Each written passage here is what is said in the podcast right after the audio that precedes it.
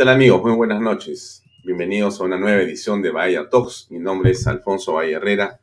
Como todas las noches, de lunes a viernes, de 7 a 8 en punto, estamos con ustedes para conversar en torno a los temas de la actualidad. Les recordamos que este programa sale también por las redes de Alfonso Baella, las redes de canalb.p y también por eh, las redes eh, de expreso.com, expreso.tv y los domingos se repiten los programas a través de 98.1 PBO Radio, la radio con fe. Bien, perdón, 91.8 es, no es 98.91.8 la radio con fe. Bien, bueno, a ver, ¿qué tenemos hoy día? Primero tenemos un invitado muy interesante que es Francisco Díaz Canseco Tabra, con quien vamos a conversar sobre varios temas de la actualidad política, de la coyuntura política, temas relacionados a, bueno, lo que está ocurriendo en el país y que nos va a interesar sobremanera la opinión, la perspectiva que tiene Pancho Díaz Canseco. Eh, sin embargo, antes de conversar con él, solamente para poner un poco eh, la línea de conversación en dos temas de los muchos que hay que son importantes.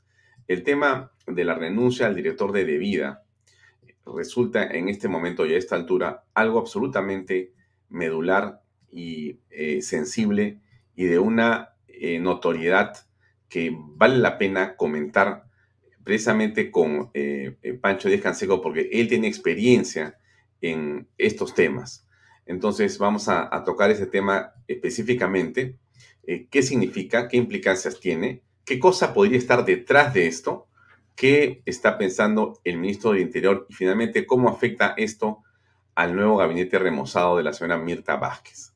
Pero antes de ello, solamente para tener claro lo que está pasando, le comento dos cosas. Primero, déjeme compartir un eh, tweet del señor Vladimir Cerrón, que me parece importante que ayer en la tarde eh, escribió en su cuenta en Twitter y que de muchas maneras marca una pauta política que tenemos que seguir porque el señor Vladimir Cerrón es el ideólogo, el director de orquesta, el hombre agazapado detrás del poder de Pedro Castillo. Ahora, ¿qué cosa dijo Vladimir Cerrón y por qué creo importante comentarles dos tweets? Este y uno que, viene a continuación. Miren, ¿qué dice Vladimir Cerrón ayer a las 13.47 de la tarde? Dice, la Asamblea Constituyente no es un capricho de Perú Libre, es una necesidad histórica. Es cambiar el proyecto de vida del país. Es luchar para legar a las nuevas generaciones un mundo más justo y más humano, actualmente desnaturalizado por el neoliberalismo. Podríamos conversar con el señor Vladimir Cerrón si se dignara a conversar con nosotros ampliamente sobre una serie de falacias que en este tuit están incluidas. Cualquier eh, eh, analista político, politólogo, cualquier hombre que está vinculado a la política y que no está desprevenido, va a encontrar en este tweet solamente una cantidad de falacias que son eh, simplemente importantes de destacar. Pero hablemos eh, de lo que significa políticamente, ¿no? Esto es un mensaje que le envía nuevamente Vladimir Cerrón a Pedro Castillo. Pedro Castillo a estas alturas es eh, alguien que no tiene aparentemente una ideología, no le estoy quitando absolutamente responsabilidad a Castillo sobre nada, sino que navega en un barco sin rumbo ideológico, detrás del cual están agazapados Vladimir Cerrón y las huestes de el Sendero y el narcoterrorismo. O llámale mejor Sendero Luminoso para ser más concretos. Entonces, Em, pero esto es algo que él continúa como bandera ideológica. O sea, Vladimir Cerrón y sus huestes siguen impulsando de todas las formas imaginables el tema de la Asamblea Constituyente. Ese es, eso es, eh, o esa es la piedra angular del edificio ideológico y de la manera como ellos conceptualizan su llegada al poder. La razón para estar en el poder es para ese cambio que les permita quedarse por décadas. Ese es el tweet número uno. ¿Qué es el tweet número dos? De nuestro eh, recordado Guido Puca o Guido Rojo. Ahí está el señor Puca, ex primer ministro, que dice lo siguiente. ¿Cuándo lo dice? Déjenme poner un poquito más acá para ver la hora. Eso le dice, hoy día 13 de octubre, a las 5 y 51 de la mañana, se levantó Puca hoy día dijo, no me puedo quedar atrás, yo también tengo que tuitear algo. Y dijo, con el apoyo del presidente Pedro Castillo o sin su apoyo, vamos a tener nueva constitución. Los pueblos tienen derecho a un nuevo contrato social. Las voces desde Megantoni Camisea lo están reclamando. Muy bien. Eso es lo que dice Guido Bellido Ugarte. Déjenme comentarles lo siguiente, por favor. Tengo la impresión que la izquierda extremista, Sendero Luminoso, a través de sus voceros políticos, pretenden robarse la palabra y el concepto de cambio que de alguna manera el centro o el centro derecha ha abandonado, o por temor o por algún otro, eh, digamos, eh, alguna otra razón, pero esa palabra cambio no debe ser entregada como una bandera a estas huestes, porque los cambios constitucionales, en mi modesto entender, son convenientes, son necesarios e inclusive son indispensables, siempre y cuando se hagan siguiendo la norma de los artículos que la Constitución prohíbe para el caso. Mientras lo hagamos de esa manera, todo se puede modificar, todo se puede hacer y todo se puede debatir. Cuando hacemos cosas como lo que plantea el señor Cerrón y Bellido, entonces entramos en un disparadero sin control que puede llevarnos a autoritarismos, a dictaduras y que básicamente están orientados a eso. Hay que estar atentos porque eso es lo que en el fondo está detrás de lo que estamos apreciando. Ahora bien, esta foto ustedes de repente no la conocen y con eso termino y hablo ya con nuestro invitado. Quizás no la conocen, pero es una foto muy importante. ¿Quién es el señor que está al costado de nuestro actual presidente constitucional, Pedro Castillo? Bueno, él es Richard Rojas. ¿Quién es Richard Rojas? Era jefe de prensa de Perú Libre. ¿Y qué hace en esa foto el jefe de prensa de Perú Libre con el presidente Pedro Castillo? Bueno, resulta que es una foto, digamos, oficial, porque el señor Pedro Castillo no tuvo mejor idea que nombrarlo embajador del Perú en Panamá. Muy bien, a ver, esto es importante. Ahora sí, déjeme comentar algo que me parece central que usted lo sepa. Ayer lo comentamos algo con ante los Flores pero me parece que también es importante que no dejemos pasar este asunto porque es clave, ¿no? La República eh, de Panamá rechazó a Richard Rojas como embajador peruano. Em, y esto ha quedado en evidencia al prolongar la respuesta de conformidad a esa decisión del gobierno. El gobierno peruano propone y según el protocolo diplomático, si la respuesta no llega tras 30 días, se considera no. No, o sea, no ha sido aceptada eh, el nombre y la persona del señor Richard Rojas como embajador del Perú en Panamá. El plazo se cumplió el, se cumplió el 6 de octubre, eh, por lo cual la Cancillería eh, ha pedido dejar sin efecto la sugerencia de designación de Richard Rojas, quien, como les estoy contando, ha sido jefe de prensa de la campaña presidencial. Caramba. Eh, ahora, este no sería el único caso. ¿Por qué les comento esto? Porque hay otros casos. Osvaldo de Rivero, diplomático de 85 años, se encuentra en la misma situación a la propuesta del gobierno peruano de nombrarlo embajador en los Estados Unidos. Nada menos, miren ustedes. ¿ah? El problema radica en que Rivero es un diplomático retirado hace 15 años y se esperaba que ese nombre aún no en actividad. Ha quedado en stand-by. En tanto, escucha ahora usted otra más. Otra más. Eliseo Soria Reategui, profesor de 62 años que vive en Basteras, Suecia, fue propuesto para ser embajador en ese país, del Perú. Sin embargo, ya se habría cumplido una semana desde que se venció el plazo para que las autoridades suecas den el visto bueno a este nombramiento. O sea, tampoco.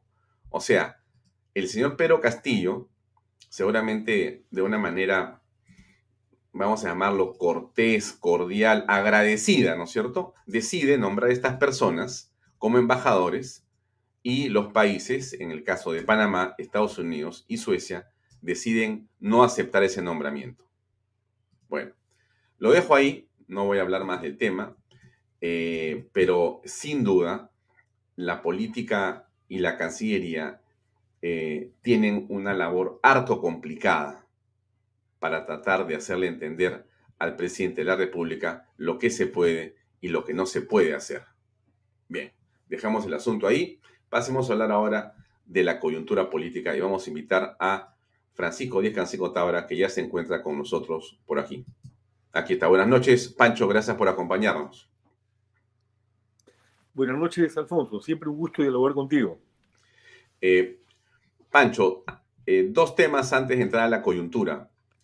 Em, te hemos visto en algunas de las marchas que en las últimas semanas y meses se han producido en diversos puntos de la ciudad de Lima y también del Perú. Te hemos visto en algunas de ellas, inclusive eh, haciendo uso de la palabra del estrado.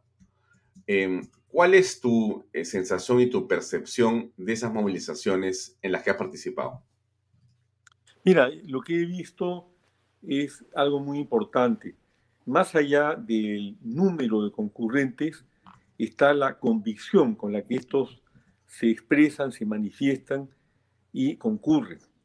Y ha habido muy buena concurrencia y absoluta convicción de rechazo al gobierno errático y comunista de Pedro Castillo. Yo creo que esta corriente está desarrollándose de manera impactante a nivel nacional. Acabo de estar recorriendo Tumbes y Piura, eh, me estoy yendo a visitar el sur dentro de una semana, eh, en fin, y luego en las entrevistas que sostengo permanentemente con diferentes lugares del Perú, puedo constatar que hay una creciente, no todavía una ola, pero una creciente desilusión o comprensión de lo que realmente significa el gobierno de Pedro Castillo. Y yo creo que esa es una campaña que tenemos que continuar con carácter permanente, porque la raíz del mal de lo que está ocurriendo en el Perú, a diferencia de lo que algunos pretenden sostener, no son los ministros que pone Castillo, sino quién pone a los ministros. Y en nuestro régimen presidencialista, si bien en apariencia es el presidente del Consejo de Ministros el que dirige eh, estos nombramientos, en la práctica siempre ha sido el presidente de la República el que nombra al presidente del Consejo de Ministros y le da la nómina de ministros que él quiere. Entonces, a esta gente la ha puesto Castillo y la sigue poniendo Castillo y la seguirá poniendo Castillo mientras permanezca en el cargo de presidente de la República, al que, en mi opinión, llegó a través de dos fraudes sucesivos. Primero, engañar al pueblo emocionalmente ávido de un cambio por el evidente fracaso de 40 años de gobierno dirigidos por una derecha mercantilista y no ideológica, y además por los pésimos gobiernos de Vizcarra y de Y por el otro lado, el fraude consumado en el Jurado Nacional de Elecciones, que es una cosa visible y notoria, con violación de, de leyes y por supuesto saltándose a la garrocha una serie de cosas que se han debido hacer para que no se produjera esta victoria de Castillo por 40.000 votos que los comunistas creen que significa que el Perú entero los apoya, lo cual es absolutamente falso. Hmm. Eh, te va, además de tu participación, como lo has relatado, y tu, eh, digamos, percepción de lo que está ocurriendo en torno a las marchas, por esta acusación que es en realidad una difamación contra Erasmo Wong. Siendo Erasmo Wong una persona que los peruanos conocemos hace mucho tiempo, siendo una persona que también eh, entendemos y creemos que es un peruano ejemplar por la manera como él ha conducido eh, los negocios en los que está, por la dedicación que él ha puesto y también por la manera como conduce un medio de comunicación que es Willax, que de alguna manera apoya y está eh, colaborando firmemente con la difusión y la organización de las marchas, algunas de las cuales hemos visto. Eh, por eso te preguntaba también cómo aprecias este caso de Erasmo, que ha sido acusado de una manera directa en las últimas semanas. En primer lugar, la familia Wong es una familia ejemplar. Son personas que han surgido de una bodeguita ubicada en una calle de San Isidro a crear un emporio de supermercados con su trabajo, como lo dice Efraín Wong en una carta que le ha contestado al miserable Hildebrand, donde señala con toda claridad, hemos trabajado duro para hacer lo que hemos hecho. En segundo lugar, Erasmo Wong es probablemente uno de los pocos empresarios que ha salido a poner el pecho frente a la amenaza comunista que significa el gobierno de Pedro Castillo. Y en tercer lugar, esta acusación proviene de un problema que surgió a raíz de que los Wong invirtieron en el ingenio azucarero de Andahuasi y se produjo una serie de actos ilegales en frente de una impresión que era totalmente ilegal. Lo que dice la acusación fiscal, que es ciertamente, Alfonso, risible, es que hay un desbalance patrimonial porque en el año en que se hace la inversión, que él invierte creo que 35 millones de soles, solo tuvo ingresos por 8 millones. ¿Y qué significa esto? Que aparentemente tú solamente puedes invertir lo que has ganado en el año en que hiciste la inversión, lo cual es una estupidez. O sea, hagámoslo con toda franqueza. Como él lo ha señalado y lo han señalado sus hermanos, ellos tienen detrás el patrimonio generado por la venta de los supermercados en 400 millones de dólares, que al cambio de hoy son 1.600 millones de soles. Entonces, esta acusación o esta denuncia o lo que han publicado simplemente es una maniobra política para desprestigiar a un empresario limpio, prestigioso, que ha chambeado con su padre y con sus hermanos toda la vida para hacer lo que hicieron y tuvieron el éxito que a veces se penaliza en el Perú y porque han salido a dar la batalla por la democracia. Pero hay un tema detrás de lo que tú dices, eh, Pancho, es lo siguiente, no es solamente el empresario, porque hay empresarios que pueden estar eh, en diversos sectores. Aquí la impresión que se tiene, y por eso quiero tu comentario al respecto, es que porque está en la oposición, porque tiene un medio que eh, le está revelando a la opinión pública la catadura moral del actual gobierno y también de los anteriores, entonces eh, se la agarran con él, dirigen la puntería contra Erasmo Wong. Es decir, no es eh, solamente el hecho de que como empresario eh, ya tiene, digamos, una mala vibra para los comunistas y para los izquierdistas, sino que en este caso él dirige un medio o es propietario de un medio que es Willax, que tiene una clara posición de independencia frente al poder eh, en general. Bueno, creo que ahí entonces se percibe, tú también has sido y eres periodista, eres comunicador, estás en varios eh, temas de la comunicación y has estado también a lo largo de tu vida.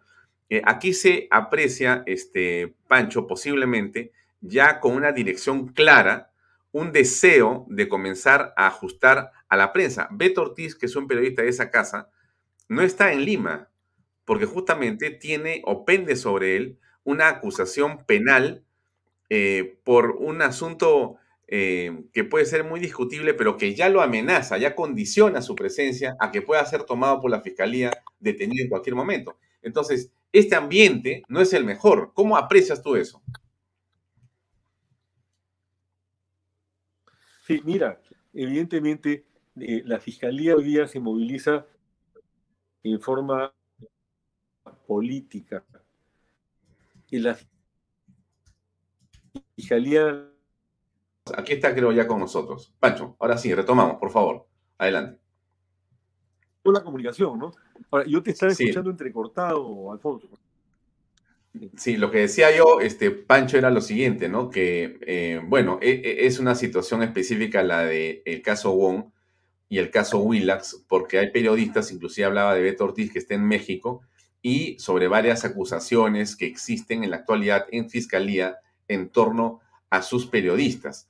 Entonces, tú como periodista que también has ejercido ese oficio, esa, ese rol en muchos momentos en tu vida, ¿cómo aprecias esto? ¿Cómo, ¿Cómo consideras esto? ¿Hay ya un ambiente negativo contra la prensa que se opone o que quiere ser independiente del, del poder?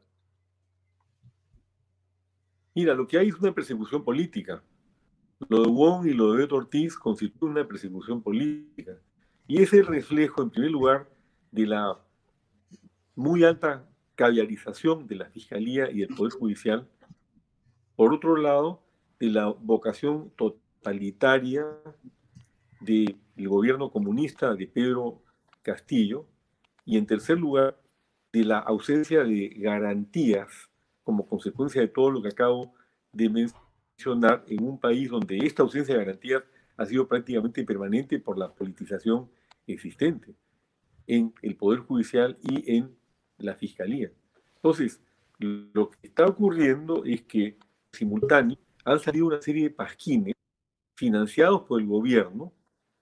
El sombrero, por ejemplo, paradójicamente dirigido por Paredes Terry, que fue un cuadro de Hernando de Soto, cuando Hernando de Soto creyó que se podía convertir en San Martín de Porres. Y al final de cuentas, este híbrido no se, no se pudo reproducir. Y el gobierno está usando las mismas técnicas que en algún momento usó Fujimori, los pasquines, la coacción sobre los medios de comunicación. Estoy seguro, además, que como la gran torta publicitaria del Perú la maneja el Estado, y hay una serie de medios de comunicación que están semiquebrados o quebrados, debe haber mucha presión de ese lado para que no adopten posiciones independientes como las que sí tiene Willax eh, y, que dirige eh, públicamente, porque inclusive va a los mítines, se organiza los mítines, etcétera, Erasmo Bon. Una situación muy delicada para el país. Eso, eso quería, eso quería decirte. Eh, el, el, caso de Erasmo es un caso interesante porque Erasmo no está escondido o no trabaja por interpósita persona. Erasmo Wong está presente, está al lado, tú vas y lo saludas, él va y, está ahí a, disposición de cualquiera que pueda conversar. Y yo creo que si uno le dice quiere hablar, te va a dar seguramente el uso de la palabra, eh, porque veo que es un ambiente muy democrático y, con mucha flexibilidad. Yo he estado un par de veces saludando a las personas ahí con mucho, con mucho respeto. Y es, un ambiente sumamente eh, agradable y lo, que, y lo que se está buscando es que las personas puedan expresar su pensamiento, puedan expresar y puedan desfogar esta ansiedad que comienza a sentirse en el país porque la gente aprecia que el país comienza a entrar en un túnel sin control. Esto es así, este, Pancho, antes de ver detalle por detalle, que quiero comenzar a conversar contigo un minuto, pero ¿tu, tu visión general es esa o es una exageración? ¿Tú crees que la cosa se va a ir, eh, digamos, eh, corrigiendo, como dicen algunos, humanizándose en los próximos días o semanas? Yo creo que hay que vacar a Pedro Castillo. Yo creo que, como ya lo dije, la raíz del mal está en Pedro Castillo, que es la, el otro lado de la moneda de Vladimir Cerrón. Castillo lo que ha hecho es un reciclaje con Mirta Vázquez y mientras habla de atraer inversión extranjera y los medios que ya está coimeando seguramente el gobierno hablan de que hay inversionistas mineros a puertas, de repente chico o algo por el estilo. Mirta Vázquez es una de las principales antimineras. Fue la que cerró, una de las que cerró Anacocha, socia del, cura Arana. ¿De qué estamos hablando?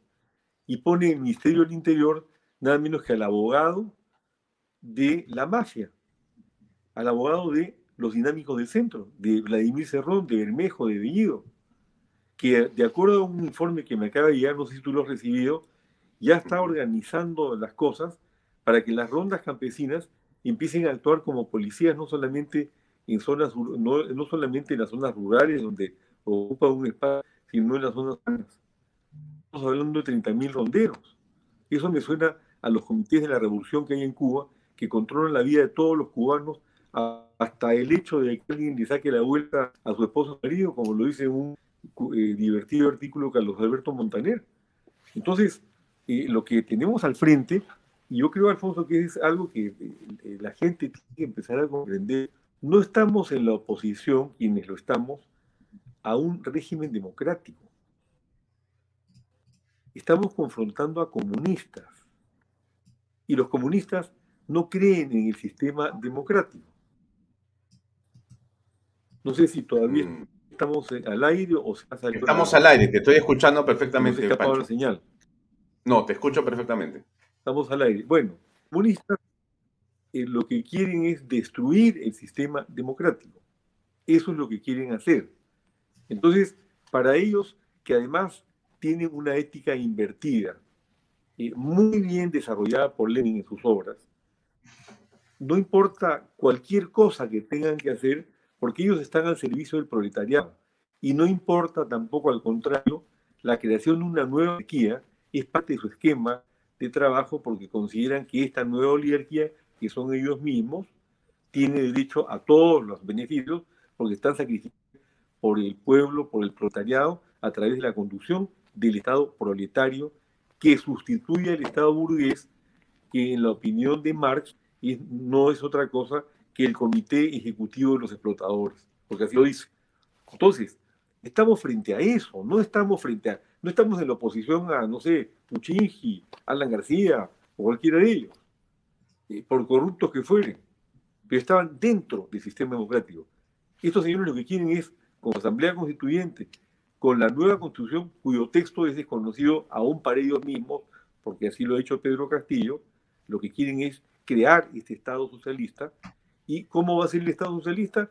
¿Cómo va a ser la nueva constitución? Un calco de la constitución cubana que ha sido la inspiración del programa de gobierno de Perú Libre, redactado no por Cerrón, como él dice, sino por sus asesores cubanos, y donde declaran, eso sí, hidalgamente que son fascistas, leninistas y mariateístas. Mm.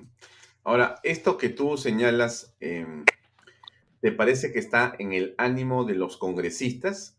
Porque la impresión que me ha dado con respecto, por ejemplo, ¿no? Para hablar de un, de un ejemplo claro, este Pancho, eh, está en votación para los próximos días este proyecto de ley que modifica la cuestión de confianza, que venía ya del Ejecutivo para ser ¿no es cierto? Eh, por eh, insistencia promulgado, ¿correcto? Y entonces se necesitan 66 votos para el mismo. Pero da la impresión que en las últimas, eh, digamos, días, como consecuencia del cambio de gabinete, ya no se piensa lo mismo. O sea, quienes votaron por esa ley, por esa modificación de la cuestión de confianza, ahora piensan que ya la cosa es distinta con este gobierno y que realmente ya no, ya no es necesario que se haga algo así. Y, por ejemplo, Alianza para el podría modificar esa votación y con sus votos hacer que simplemente no exista ese cambio que era interesante y era de alguna manera un seguro para el Congreso. ¿Cómo ves tú esa realidad? O sea, Mirta Vázquez aparece y comienza a hacer dudar a muchas personas, hablo básicamente ahora de los congresistas, sobre su posición. ¿Es inocencia o hay otra cosa? Bueno, mira, a mí me han dicho que ya eh, que van a rebautizar Alianza para el Progreso como Alianza para el Provecho de César Acuña. Estamos hablando de una situación, infortunadamente, en las bancadas de lo que debería ser la oposición democrática al gobierno, hay numerosos mercantilistas. He escuchado, por ejemplo, que en un momento determinado estuvieron muy cerca de llegar a los 87 votos para vacarlo a Castillo y no llegaron porque, en fin, estaban en 83, una corta diferencia, pero que lo que ocurre al interior del Congreso es que hay una partida de otorongos que tienen temor de que si se vaca a Castillo y a Dina Boluarte y se va a una nueva elección, en lugar de ser como debe ser solamente una elección presidencial, se vaya a una elección general y ellos pierdan sus curules y los ingresos que tienen esas curules. Ese es un factor que hasta ahora yo no había escuchado, pero que me viene de muy buena fuente el día de ayer. El otro factor es que están trabajando desde el gobierno a los provincianos, ofreciéndoles las obritas que ellos necesitan para sus zonas, y que como tú sabes se reveló también en la época de Kuczynski, eh, eh, digamos, conllevan un beneficio que se llama COIMA, del 10% para el congresista que consigue la obra. Están trabajando también en esa dirección.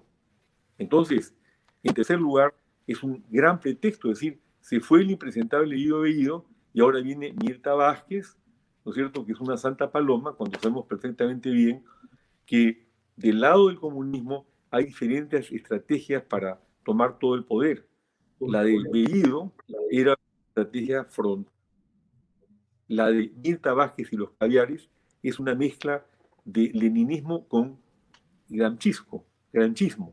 Leninismo porque hay que recordar lo que quedó ya reflejado para la historia que dijo Lenin en la tercera convención de la Juventud Comunista realizada en Leningrado en 1920, que los comunistas deben acostumbrarse a dar un paso atrás, a hacer zigzag, a hacer alianzas, con tal de llegar al poder para una vez llegado al poder tomar todo el poder, como dijo, todo el poder para los soviets, que eran las organizaciones de trabajadores de esa época.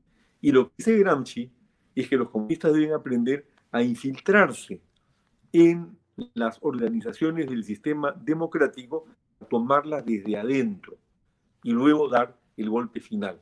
Eso es lo que son los caviares.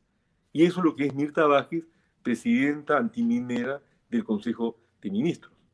Pero esto ha permitido, sí, estoy seguro de lo que tú me dices.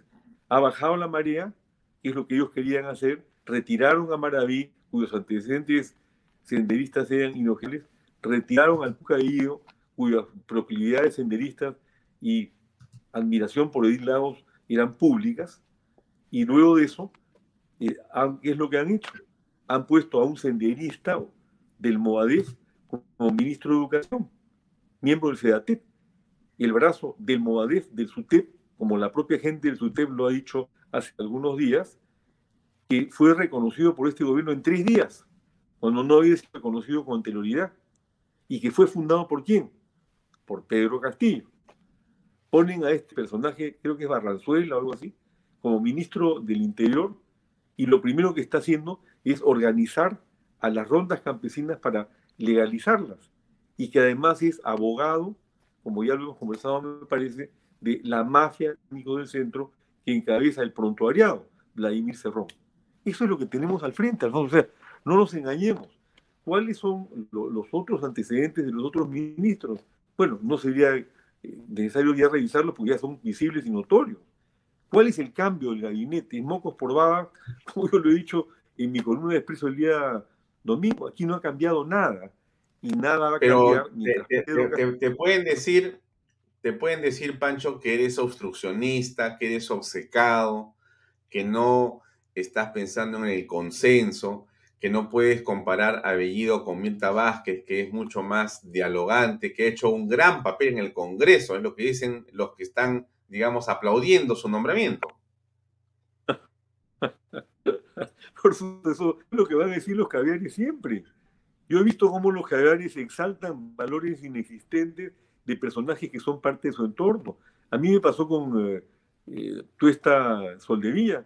Lo puse cuando yo presidí la comisión que se encaró en la mesa del diálogo de la OEA de redactar la legislación electoral como asesor a pedido de una prominente caviar y al segundo día Valentín Paniagua me pidió que lo retirara por incompetente y tuve que hacerlo. Y al tercer día se presentó la mano de otro que había fallecido, Jorge Santisteban de Noriega, que no integraba la comisión, cuando yo ya le había pedido que no fuera. Y yo le dije a Jorge, oye, tú no eres miembro de la comisión, puedes participar con voz pero sin voto, pero el señor esta Soldevilla yo le pido que se retire. Y lo retiré. Y este señor es el autor de la reforma política de Vizcarra. Lo sacaron de la OMPE por un escándalo que tuvo con su amante, como tú recordarás, y luego retorna vencedor a ejecutar, mejor dicho, a diseñar la reforma, esta reforma absurda de la cual si quieres ahora, que nos ha puesto en el Perú, en la que hay algo, Alfonso, que sí quiero mencionar en este momento. En esa reforma se ha eliminado el artículo por el cual se establecía en la ley anterior que las organizaciones políticas que sean contrarias al sistema democrático y a la constitución no pueden ser inscritas en el Jurado Nacional de Elecciones, con lo cual se invalidó al Movadez. Pero esta, este artículo se mantiene para los movimientos regionales y no para los partidos políticos nacionales, con lo cual el Movadez se puede inscribir mañana. Sobre esto yo puse el grito en el cielo y por supuesto salió creo que Martín Tanaka a contestarme que no tenía mayor importancia. Claro que es importantísimo. Ahí se abrió una puerta también para que, por ejemplo, Perú Libre, que tiene un ideario antidemocrático, pudiera mantener su inscripción o reinscribirse. No sé cuál fue la jugada en ese caso. Pero se está moviendo desde atrás hace mucho tiempo. Y entonces, claro, lo que ha hecho ahora Castillo, con la diestra asesoría seguramente del Servicio de Inteligencia cubano que está metido hasta el tuétano del Ministerio del Interior, es un paso atrás, Lenin, para dar dos adelante. Mientras, siguiendo a Gramsci, infiltran a la policía con los ronderos para ir tomando el control poco a poco, que es lo que ellos necesitan. Necesitan tiempo para no caerse, porque ya en 80 días han destrozado al Perú. 5% de inflación, Goodies nos rebaja el nivel de credibilidad, 15 mil millones de fuga de capitales, el dólar a 4 soles, eh, Julio Velarde soltando todos los días 250, 300 millones de dólares para sostener a 4 soles el dólar, si no ya estaría en 6 soles. Y como consecuencia de ello sube el gas, el pan y todo lo demás. Esto es lo que ellos son en realidad. Tienen tiempo para dar el golpe final con la Constitución. Y algo más, Alfonso, si me permite, para terminar de desarrollar la idea. Está probado que están chantajeando a la gente en el campo donde yo trabajo en mis proyectos con el cuento de que si no firman por la Asamblea Constituyente, no le dan el bono. Y en otros casos, están dando plata para que le firmen. Plata tuya, mía y de todos los peruanos. Voy a regresar con ese tema en un segundo. Vamos a un comercial de unos eh, instantes y regresamos con Francisco de Canseco ahora para continuar conversando en torno a la coyuntura política. Espérame un segundo, Pancho, por favor. MMK Supermarket, ofertonazos, 15% de descuento, super lunes de limpieza. Super martes de cuidado personal. Super miércoles de pollo y cerdo Jueves de cerveza. Super viernes de pescados y mariscos. Super sábados de parrilla. Super domingos infantiles, llévate el segundo producto a mitad de precio. MMK Delivery 960-587-331. Bien, continuamos con Vaya Talks conversando con Francisco Díaz Canseco en toda la coyuntura política. Ahora, ¿el Congreso eh, tiene la capacidad para poder alinear o para poder rectificar lo que hace el Ejecutivo? ¿Tú ves unidad?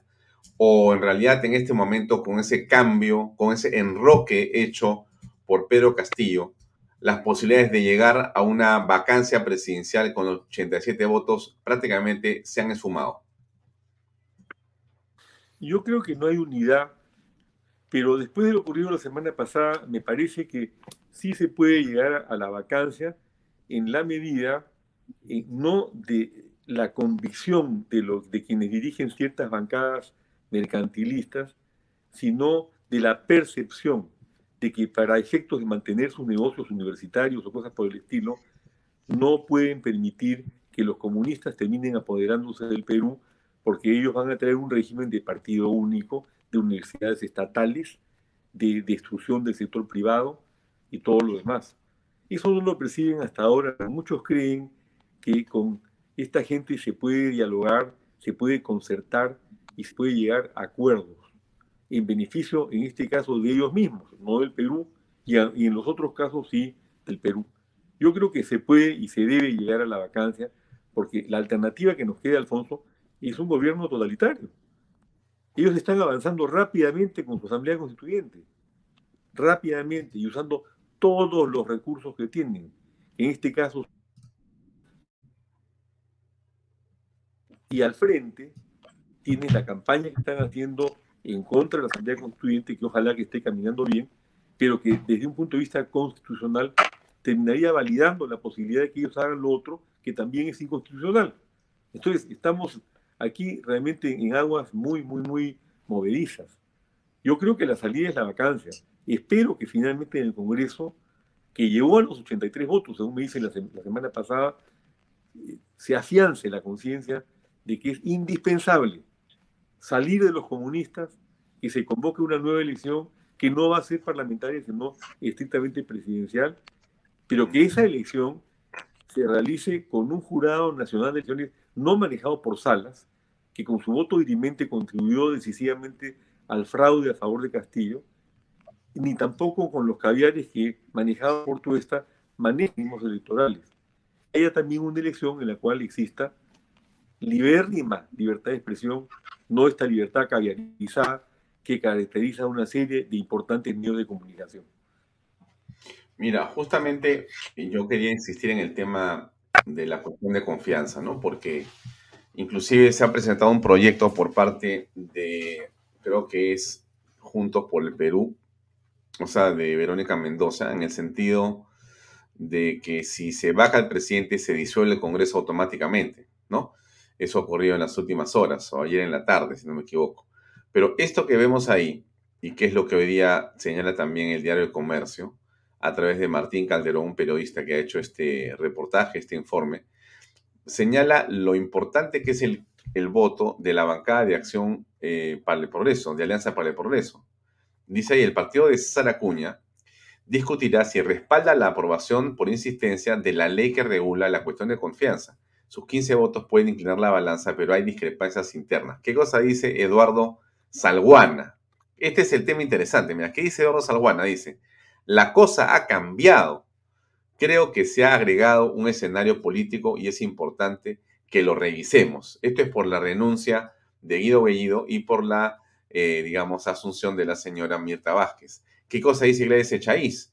Dice, me pregunto, ¿qué tiene que ver la cuestión de confianza con el cambio de gabinete? ¿no? Tratando ella más bien de ser una persona consecuente. Pero este es el tema, este Pancho. O sea, mientras no exista, eh, digamos, claridad sobre el peligro al que tú haces referencia y que muchos hacemos referencia todos los días, lo hace Willax, lo hace Canal B, lo hacen otros medios independientes, que comenzamos a decir, nos están agarrando de tontos no va a haber entonces posibilidad de realmente salir de este problema porque siguen copando el Estado. ¿Cómo aprecias tú eso? Mira, el problema es que personas que hacen política como Acuña lo hacen por razones mercantilistas, no lo hacen por convicción, no lo hacen porque eh, tienen una...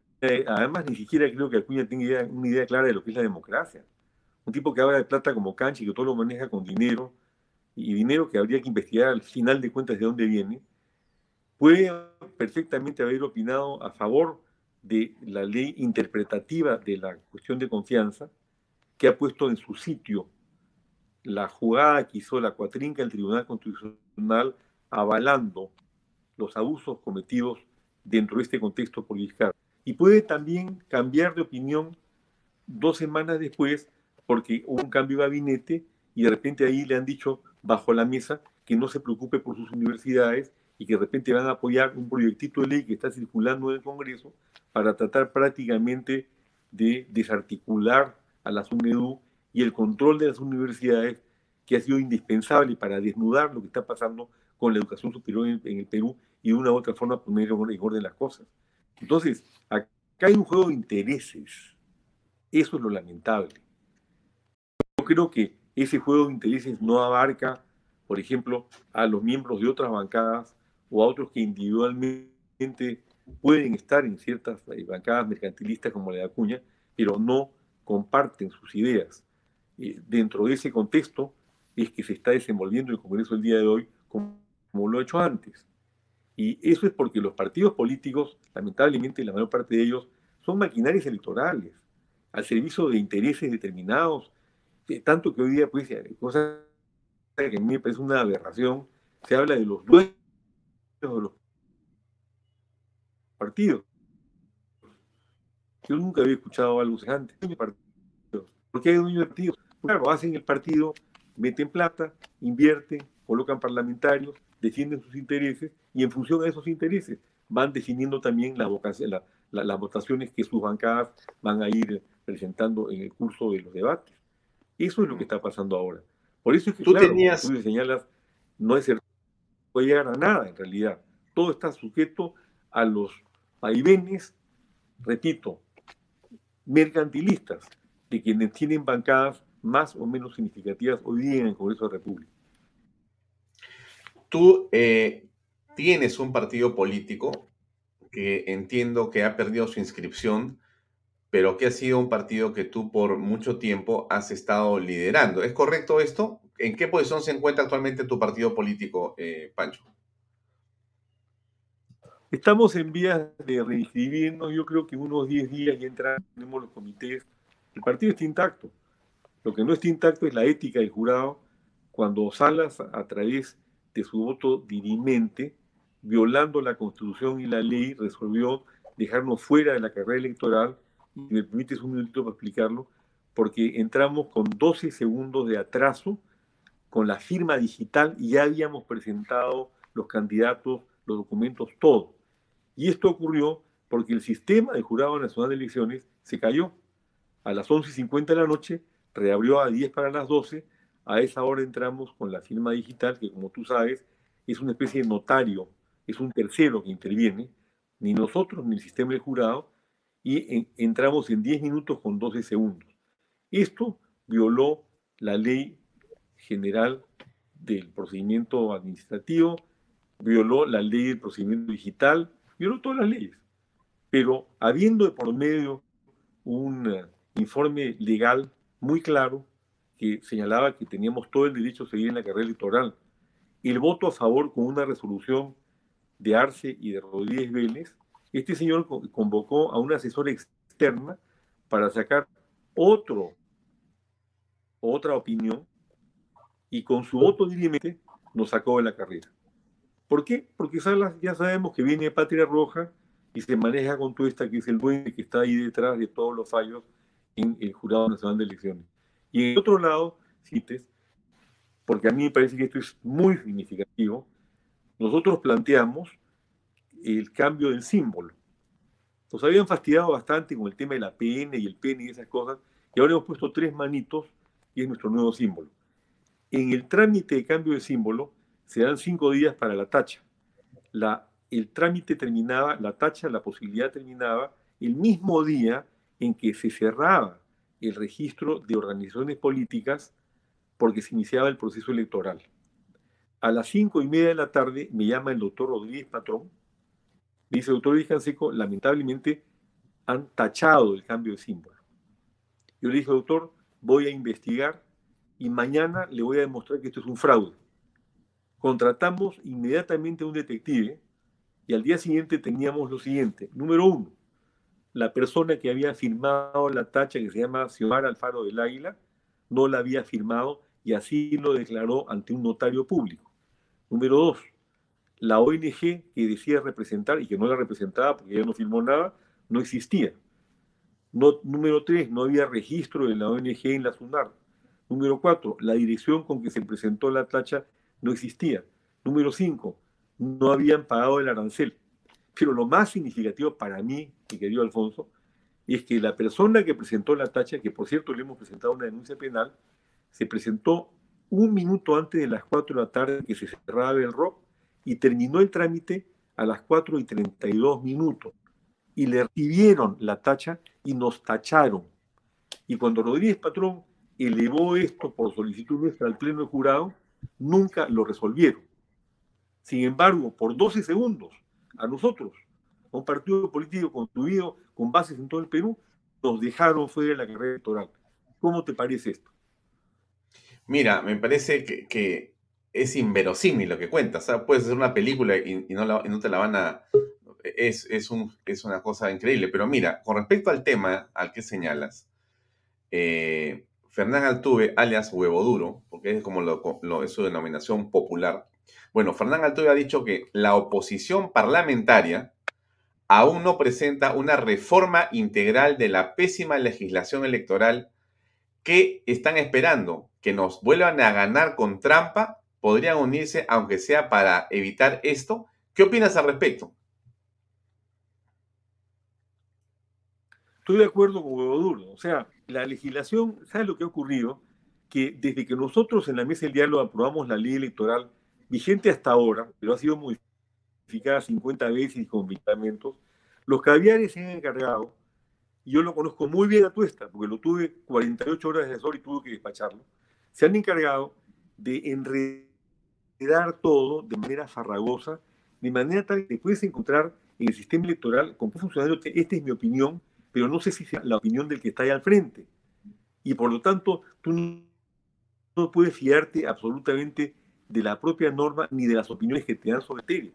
Una de las cosas que ha ocurrido ahora es que, por ejemplo, se decía que el 3 de octubre se cerraba el plazo para inscribirse, para inscribir a los partidos políticos, entre otras razones, porque todos los partidos están sometidos a una norma por la cual el 80% de los candidatos deben ser afiliados y solamente un 20% invitados, y los afiliados deben tener mínimo de un año de inscripción. Y claro, si la elección es en octubre año entrante, no podían estar inscritos después del 3 de octubre de este año. Esa norma que emana de una eh, ley que sacaron el 15 de julio los otorgos anteriores, la 3272, estaba absolutamente mal interpretada porque no se aplica ni podría aplicarse a los partidos en vías de inscripción por la sencilla razón de que muchos de como el nuestro, no estaban inscritos el 3 de octubre y no nos pueden exigir algo que es imposible de cumplir. Ya felizmente el jurado y hemos tenido que dar una denodada batalla para que se aclare esta situación. Pero lo que ha quedado circulando en, en diferentes lugares, y a mí me pasa a veces, me acaban de llamar, por ejemplo, de un comité en Puno a preguntarme, doctor, ¿es cierto esto? Y eso es lo que vivimos en los partidos políticos, la incertidumbre que vive el país como consecuencia del gobierno de Castillo, pero la incertidumbre que viven los partidos políticos, porque los caviares allá adentro hacen lo que les da la gana. Yo creo que hay que hacer un texto único ordenado, creo, como dice Boduro, que esto tiene que ventilarlo el Congreso de una vez por todas, pero hay un detalle adicional, Alfonso. En el curso de los años, lo que se ha podido apreciar es que los otorongos siempre están dando leyes para beneficiar a los que están dentro del Congreso y excluir a los que no están o a los que se quieren inscribir. Yo di una larga batalla en la mesa de diálogo para lograr que las 500.000 firmas de la época de Fujimori se redujeran a 120.000 firmas, con lo cual, por ejemplo, en ese momento se logró inscribir el Partido Popular Cristiano. Una dura batalla y la logré ganar. Después fueron aumentando, acuérdate, hasta llegar a 500.000 firmas de nuevo, para que nadie se pudiera inscribir. Y ahora han regresado a 24.800 afiliados, lo cual no me parece mal, porque yo creo que al final de cuentas esto lo decide el electorado, no lo, no lo deciden las cúpulas de poder. Pero todo esto se ha copiado, las primarias abiertas y obligatorias argentinas, el paso, que en Argentina se crearon porque en Argentina hay un partido hegemónico, que es el Partido Peronista, y lo que han querido los peronistas es obligarse a que haya una primaria para que ahí definan ellos sus diferencias de centro, izquierda y derecha, y no en la elección final, y que salga de ahí un partido peronista unificado. Esto lo copió Tuesta, lo trasladó al Perú, y acá no tiene ni pies ni cabeza. Entonces, esa es una de las cosas, por ejemplo, que se debería modificar. El otro tema que también eh, es preocupante es que ahora te obligan a que tienes que tener candidatos por lo menos el año entrante en 15 regiones, en 90 provincias y en algo así como 700 distritos. Y si no... ¿Para cuándo es eso? ¿Para cuándo es eso? ¿Cuándo es la fecha? Eso es para la elección regional y municipal del año entrante. Si no presentas esa cantidad de candidatos, pierdes la inscripción. Yo me pregunto, ¿qué pensaría don Fernando Belaunde cuando yo recuerdo, y tú recuerdas también, que en la constituyente, el día en que tenía que, el último día para inscribir a Acción Popular, decidió no participar? Con el pensamiento de caviar, de tuesta y los que están manipulando las cosas acá, Acción Popular, que era un partido importante, habría perdido la inscripción. Y esa era una decisión autónoma del partido. Pero acá no, señor. Usted tiene que entrar al paso y si no logra el 1,5%, pierde la inscripción. Y de ahí pasa, y si no presentas la cantidad de candidatos que te estoy describiendo, pierdes la inscripción. A mí me gustaría aplicarle la misma norma a toda esta ella y las ONGs caviares. Ustedes pierden la inscripción como ONGs si, por ejemplo, no rinden cuenta de los millones que reciben y que se gastan en viáticos, pasajes de primera clase y hoteles de cinco estrellas. Pierden el beneficio. Ellos tienen todo, han logrado eso, aparte de los subsidios millonarios que han recibido de todos los gobiernos. Pero a los partidos lo que quieren hacer es poco a poco, supongo yo, destruirlos, porque la tesis final de los comunistas, y los caviares son comunistas granchanos, es destruir el sistema de partidos y dejar un partido único, como ocurre en todos los sistemas comunistas. Muy bien, Pancho Canseco, gracias por acompañarnos en esta edición de Vaya Talks. Ya se pasó casi la hora completa. Te quiero agradecer por tu tiempo para habernos atendido en esta conversación. Hasta una próxima oportunidad. Muy amable. Alfonso, a ti muy agradecido. Siempre trato conversar contigo. Siempre mantengo el recuerdo de tu viejo, de quien era muy amigo y un gran periodista también. Usted ha heredado nuestro, la virtud de su papá. Muchas gracias. Muy amable. Gracias, Pancho como peruano y como demócrata presente siempre la trinchera democrática que tú protagonizas. Lo que te puedo decir como peruano, como demócrata, y como presidente de Perú Nación, es que nosotros seguimos en la lucha. Perfecto. Adelante entonces. Gracias y hasta otra oportunidad. Muchas gracias. Buenas noches.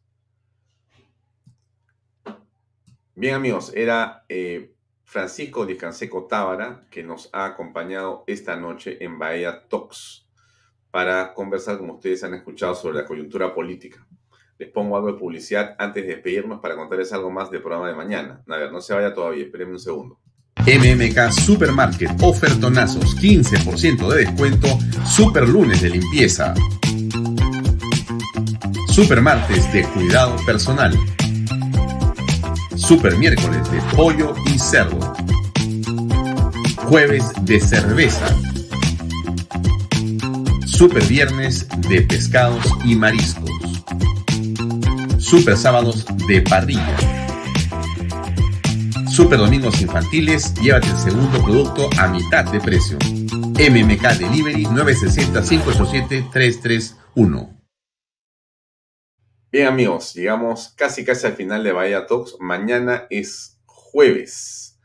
Es un día importante para el deporte nacional porque en la noche Perú juega, bueno, un partido trascendental frente a Argentina. Entonces, nosotros vamos a hacer Vaya Talks, pero más temprano estaremos eh, con ustedes a las cinco y media de la tarde.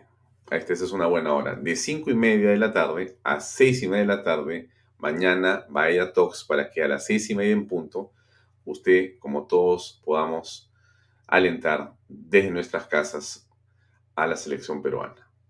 Nos vemos mañana a las cinco y media de la tarde. Gracias por acompañarnos. Que Dios mediante. Hasta mañana.